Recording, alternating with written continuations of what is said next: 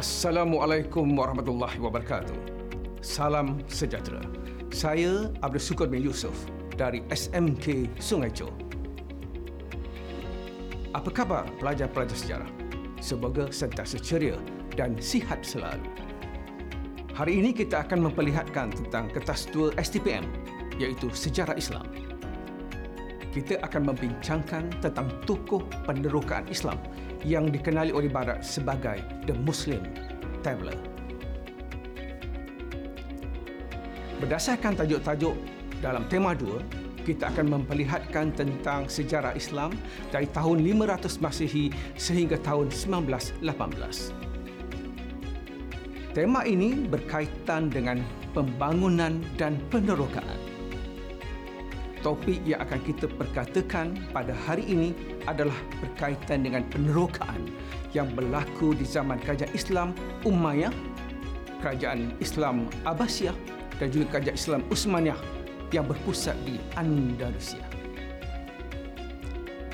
Kita akan memperlihatkan secara mendalam tentang tokoh ini yang dikenali sebagai Ibnu Battuta.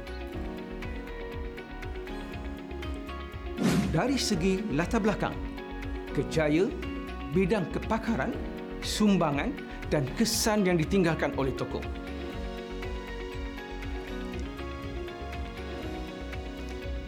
Diharapkan pada akhir pembelajaran nanti, pelajar-pelajar akan dapat mengetahui perkara-perkara berikut. Pertama, memahami konsep penerokaan. Objektif kedua, kita menjelaskan tentang latar belakang Ibnu Battuta. Ketiga, menghuraikan pengembaraan Ibnu Battuta.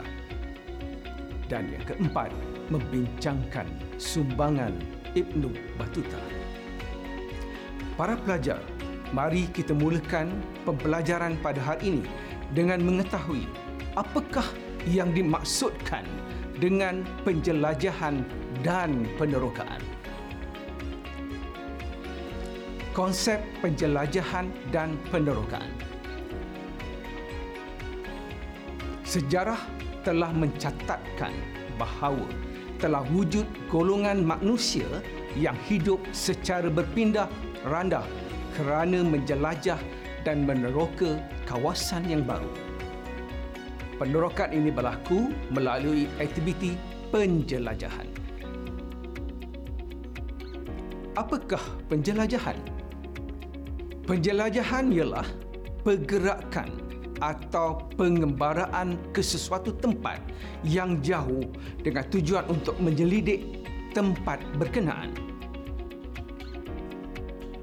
Penerokaan pula bermaksud usaha-usaha mengkaji dan menyelidik dengan lebih mendalam di kawasan yang baru dijelajahi.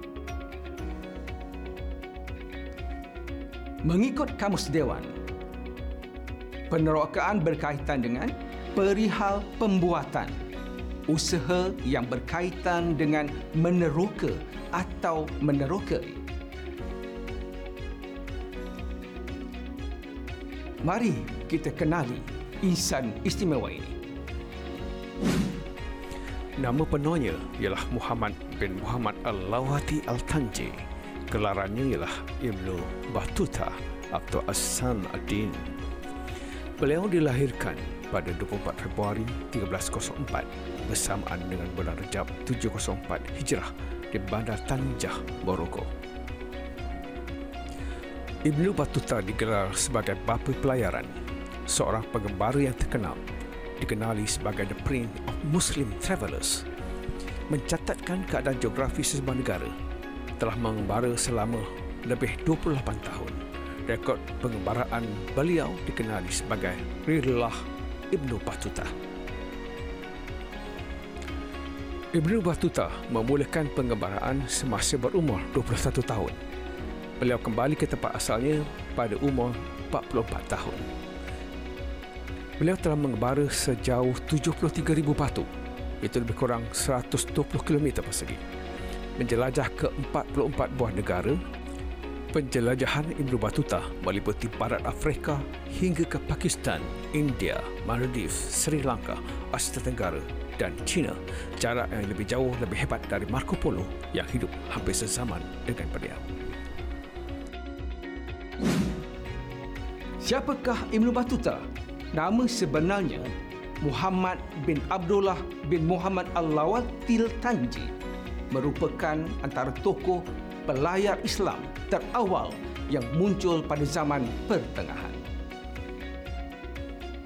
Beliau digelar Ibn Battuta atau Asam al-Din dilahirkan pada 24 Februari 1304 Masihi di Bandar Tanjah, Morocco. Ketika di Damsyik, beliau menghadiri kuliah kitab Sahih Al-Bukhari yang disampaikan oleh Syekh Ibn Al-Shinah Al-Majar dan mendapat diploma untuk mengajar ilmu tersebut. Ibn Battuta juga seorang insan yang mahir dalam pelbagai bahasa seperti bahasa Arab, Parsi dan juga Turki. Beliau telah menggembara ke benua Asia dan Afrika Antara negara yang telah dijajahinya ialah Mesir, Libya, Algiers, Palestin, Syria, Turki, Bahrain, China, Sumatera dan Pulau Jawa. Kejayaan beliau dalam bidang pelayaran dan penerokaan menyebabkan Sarjana Barat menggelarnya The Prince of Muslim Travelers. Pelajar Mari kita beralih kepada objektif ketiga iaitu menghuraikan pengembaraan Ibnu Battuta. Ibnu Battuta telah mengembara melalui empat peringkat pengembaraan iaitu antara tahun 1325 Masihi sehingga 1327 Masihi. Pengembaraan yang kedua iaitu antara 1330 Masihi sehingga 1332 Masihi. Pengembaraan yang ketiga antara 1332 Masihi sehingga 1346 Masihi. Pengembaraan keempat antara 1349 Masihi sehingga 1353 Masihi. Pada peringkat pertama, semasa pemerintahan Abu Said Al-Yusuf melalui kota terkenal di utara Afrika hingga ke Tunis. Pada peringkat ini, Ibn Battuta telah mengikuti rombongan haji dan meneruskan perjalanannya ke Laut Merah, Palestin dan Batu Maqdis, menziarahi Syria dan meneruskan perjalanan ke selatan Damsyik. Pada peringkat kedua, dari Mekah menuju ke Iraq sampai ke selatan Parsi dan Ibn Battuta tiba di Baghdad. Beliau balik semula ke Mekah dan pada tahun 1326 Masihi setelah sebulan berada di Mekah Ibnu Battuta bergabung dengan kafilah jemaah yang kembali melintasi semenanjung Arab hingga ke Iraq. Perjalanan ini berlangsung hampir 44 hari di mana beliau telah melawati Najjar iaitu kota di Iraq ini melalui satu perjalanan sejauh 160 km ke selatan Baghdad. Ibn Battuta juga telah mengunjungi makam Saidina Ali. Daripada itu terus ke Baghdad okay, dan mengambil jalan memutar selama enam bulan yang dan seterusnya mendarat di Parsi. Pengembaraan ke banyak bandar di Iran akhirnya membawa kepada satu tempat yang baru iaitu Baghdad pada tahun 1327. Pada pada masa itu, bandar ini hancur akibat kerosakan yang disebabkan oleh tentera Hulagu Han yang kemudian melakukan lawatan ke utara, ke Mardin dan Mosul di Turki. Di Mosul, ia bergabung dengan kafilah lain yang menuju ke selatan, ke Baghdad untuk bertemu dengan kafilah utama bagi menyeberangi gurun Arab dan seterusnya ke kota Mekah. Tiba di Mekah dalam keadaan lemah untuk meneruskan haji yang kedua. Pada peringkat ketiga, dari Mekah menuju ke Yaman, Oman, Bahrain, kemudian kembali semula ke Mekah. Ke Sudan, Nubia, Mesir Utara, Kahirah dan Bosporus. Dan akhirnya beliau tiba di Konstantinopel. Pada peringkat keempat, perjalanan Ibn Battuta dari Mekah ke Turki melalui Asia Kecil, Bulgaria, Selatan Rusia, Bukhara dan Samahan. Pada tahun 1333 Masihi, beliau tiba di India dan pada waktu itu dilantik sebagai kadi zaman Sultan Muhammad Al-Takhluk. Mari kita lihat objektif terakhir iaitu sumbangan Ibn Battuta. Terdapat pelbagai sumbangan yang telah ditinggalkan hasil daripada kegiatan pelayaran dan penerokaan Ibn Battuta. Nama yang besar dalam dunia penerokaan ini mempunyai banyak sumbangan. Apakah sumbangan beliau? Sumbangan yang pertama, sumbangan dalam bidang pelayaran. Pelayarannya selama 28 tahun merentasi tiga benua iaitu Afrika, Eropah dan Asia. Perjalanan ini merangkumi 44 buah negara dengan jarak perjalanan sejauh 117,000 km. Ini meletakkan beliau setaraf dengan tokoh pengembara yang lain seperti Marco Polo dan sebagainya. Pengembaraannya memberi persepsi dan nafas baru kepada bidang pelayaran serta mendorong pengembara Islam dan Barat untuk mengikut jejak langkahnya. Beliau telah berkongsi maklumat terperinci melalui hasil catatan dari segi perbandingan tentang budaya, peradaban, sosial dan geografi serta masyarakat setempat berdasarkan pengamatannya. Sumbangan dalam bidang sejarah Ibnu Battuta turut memberi sumbangan besar dalam bidang sejarah. Catatan Ibnu Battuta merupakan sumber sejarah dalam pelbagai bidang seperti mengenai penduduk, pemerintah dan ulama untuk rujukan masyarakat dunia ketika itu. Dan pada masa kini, di mana dalam catatan beliau banyak dimasukkan fakta yang sahih dan tepat serta disokong dengan sumber-sumber lain yang berkaitan dengan contohnya di kota Konstantinopel. Beliau mencatat keindahan kota itu yang dilengkapi dengan pasar, jalan raya yang dibina daripada batu, kewujudan gereja besar seperti St. Sophia dan juga catatan yang dirakamkan oleh Ibn Battuta merupakan sumber sejarah di zaman pertengahan yang penting di kawasan-kawasan yang dilawatinya. Antara kota yang pernah digambarkan oleh beliau ialah Isfahan Iskandaria, Damsyik, Mekah, Medina, Pasai dan Konstantinopel. Ketika sampai di negara tersebut, beliau berjumpa dengan pemerintah, wazir dan juga pegawai tinggi kerajaan. Manakala di Pasai, Sumatera, beliau menggambarkan sebagai kawasan yang amat subur dan dipenuhi dengan pokok kelapa, cengkeh dan gaharu. Sumbangan Ibn Battuta dalam bidang geografi. Seterusnya, sumbangan Ibn Battuta ini dapat dilihat dalam bidang geografi, khususnya dalam peningkatan ilmu ini sejak zaman Yunani yang dipelopori oleh Ptolemy. Dalam penggembaraan pertama, beliau melalui kawasan di Maghribi, Mesir, Palestin, Syria, Mekah dan Madinah. Dalam penggembaraan kedua pula, ia bermula di Mekah menuju ke selatan Iraq dan seterusnya ke selatan Parsi dan akhirnya sampai di kota Baghdad.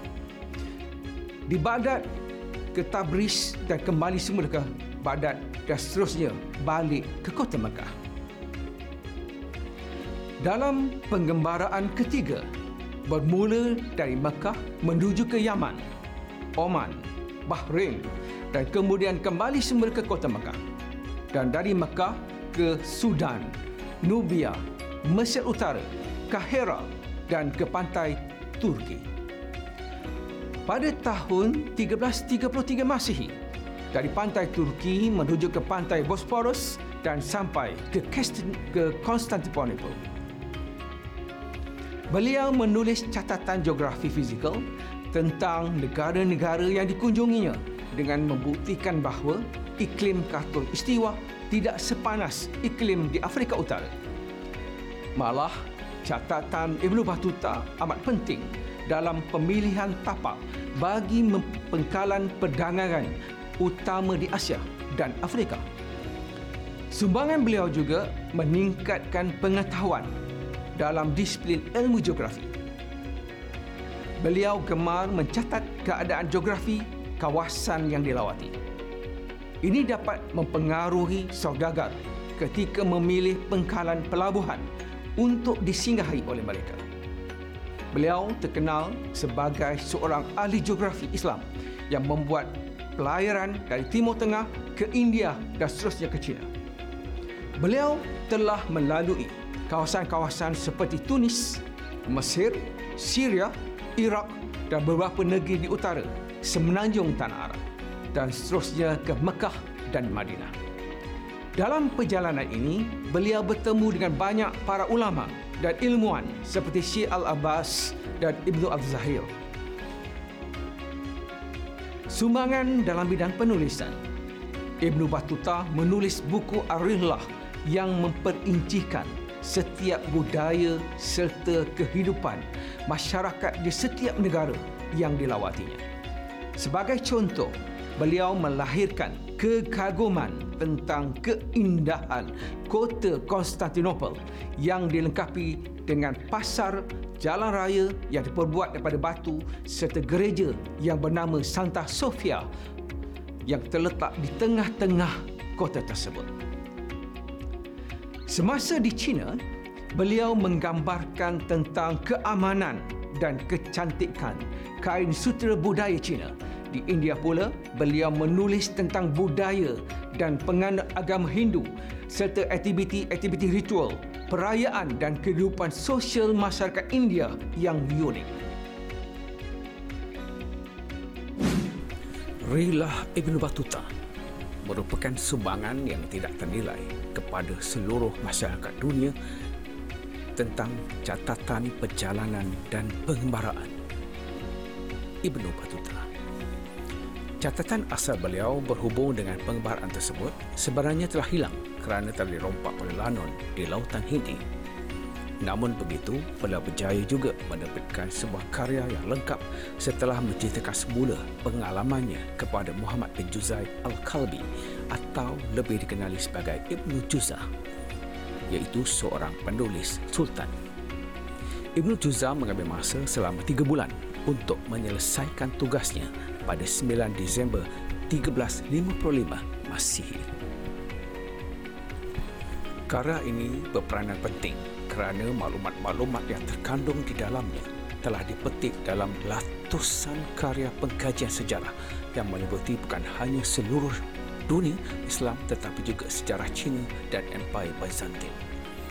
Di samping itu, Riha Ibn Battuta juga satu-satunya sumber maklumat langsung mengenai budaya, adat resam serta keadaan masyarakat di beberapa kawasan dunia.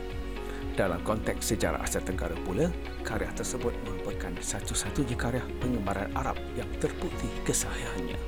Oleh itu, dapat ada simpulkan bahawa karya ini sangat bermanfaat kerana amat bernilai bagi ahli sejarah, saintis dan ahli geografi. Kelima, kita akan memperlihat sumbangan dalam bidang pentadbiran. Beliau juga telah memberikan sumbangan dalam bidang pentadbiran yang disebabkan oleh kepribadiannya yang berwibawa, berpengalaman luas dan bijak dari segi diplomasi. Menyebabkan beliau memperoleh kepercayaan pihak tertentu dengan diberikan jawatan utama dalam kerajaan. Contohnya, ketika berada di India, beliau telah menetap selama 10 tahun dan telah dilantik sebagai Kadi Besar Delhi. Semasa pemerintahan Sultan Muhammad Takhluk, beliau telah dihantar ke China untuk melawat Peking pada tahun 1342 Masihi. Selain itu, beliau telah memanfaatkan tempoh selama 10 tahun berada di India untuk menyebarkan agama Islam sehingga ke Pulauan Maldives. Ibnu Battuta arif dalam pentadbiran agama terutamanya dalam bidang perundangan Islam dan mazhab Maliki. Antara matlamat pengembaraannya adalah untuk mendalami ilmu agama. Hal ini terbukti apabila beliau tinggal di Mekah selama dua tahun. Sumbangan keenam menjadi perangsang atau dorongan kepada ahli pelayaran yang lain. Kejayaan tokoh ini juga menjadi perangsang atau dorongan kepada ahli pelayaran yang lain. Kejayaan Ibn Battuta dalam ekspedisi pelayaran amat mengagumkan. Beliau telah memberi nafas baru kepada pelayar atau pengembara lain seperti Ibn Hawhal dan juga Sulaiman Al-Mahri untuk mencontohi langkahnya. Catatan beliau juga menjadi panduan kepada pelayar Eropah yang berusaha mencari jalan ke timur pada abad ke-15 dan abad ke-16. Seperti Vasco da Gama yang telah menggunakan Ihmad Ibn Majid dalam perjalanan tersebut. Kesimpulannya, sumbangan pengembaraan Ibn Battuta sangat penting kerana menjadi asas kepada manusia untuk melangkah ke arah kemajuan dan perkembangan ketamadunan manusia. Sumbangan beliau juga memperkayakan bidang pensejarahan terutamanya antara dunia Islam dan sejagat. Kepribadian Ibn Battuta juga memiliki sifat yang terpuji dan disenangi oleh setiap orang selain berilmu pengetahuan dalam pelbagai bidang serta menguasai pelbagai bahasa dengan akhlak yang mulia dan terpuji serta menjadi respi kejayaan beliau sehingga dikenali sebagai The Prince of Muslim Traveller. Kejayaan beliau selama 28 tahun merentasi benua sejauh 120,000 km telah meletakkan beliau sebaris dengan ahli pelarian yang terkemuka seperti Marco Polo. Yang paling penting ialah catatan beliau telah menjadi sumber rujukan ilmuwan yang berikutnya. Sumbangan beliau juga telah membantu mencorakkan perkembangan intelektual sejagat di bahagian akhir pembelajaran kita pada hari ini, cikgu ingin menjelaskan dari segi pentafsiran. Pertama sekali kita lihat dari segi pendekatan memahami soalan. Dalam soalan, kita perlu melalui empat elemen yang penting iaitu pokok persoalan, bentuk soalan atau kunci soalan, ketiga kehendak soalan, dan yang keempat, jangka waktu atau time frame atau latar masa. Contohnya, soalan berikut. Jelaskan. Itu adalah tugasan. Jelaskan merupakan tugasan dalam soalan. Sama seperti nyatakan, tunjukkan, berikan, perihalkan dan sebagainya. Pokok persoalan pula adalah sumbangan Ibnu Battuta dalam bidang penjelajahan dan penerokaan. Jangka waktu pula merujuk kepada latar masa seperti 13 Masihi dan 14 Masihi. Soalan hendaklah dijawab dalam bentuk esei di mana kita perlu menjawab esei ini dalam jangka masa 30 minit setiap soalan. Jawapan mestilah dalam format esei yang mengandungi pengenalan, isi dan penutup. Baiklah para pelajar, kini anda akan diuji sedikit pemahaman berkaitan dengan subtopik tadi. Di mana dalam masa 30 minit cuba jawab soalan satu daripada tiga yang disenaraikan dengan menggunakan format esei iaitu pengenalan, isi dan penutup. Soalan yang pertama.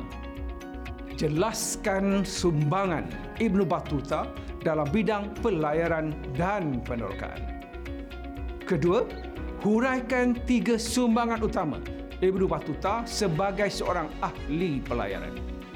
Dan soalan yang ketiga, bincangan. Bincangkan sumbangan Ibnu Batuta dalam bidang pentadbiran, sejarah dan geografi. Terima kasih para pelajar. Selamat maju jaya dan teruskan usaha anda. Saya percaya anda dapat sesuatu dari PDP pada hari ini. Gambate, eh? Jahmadan.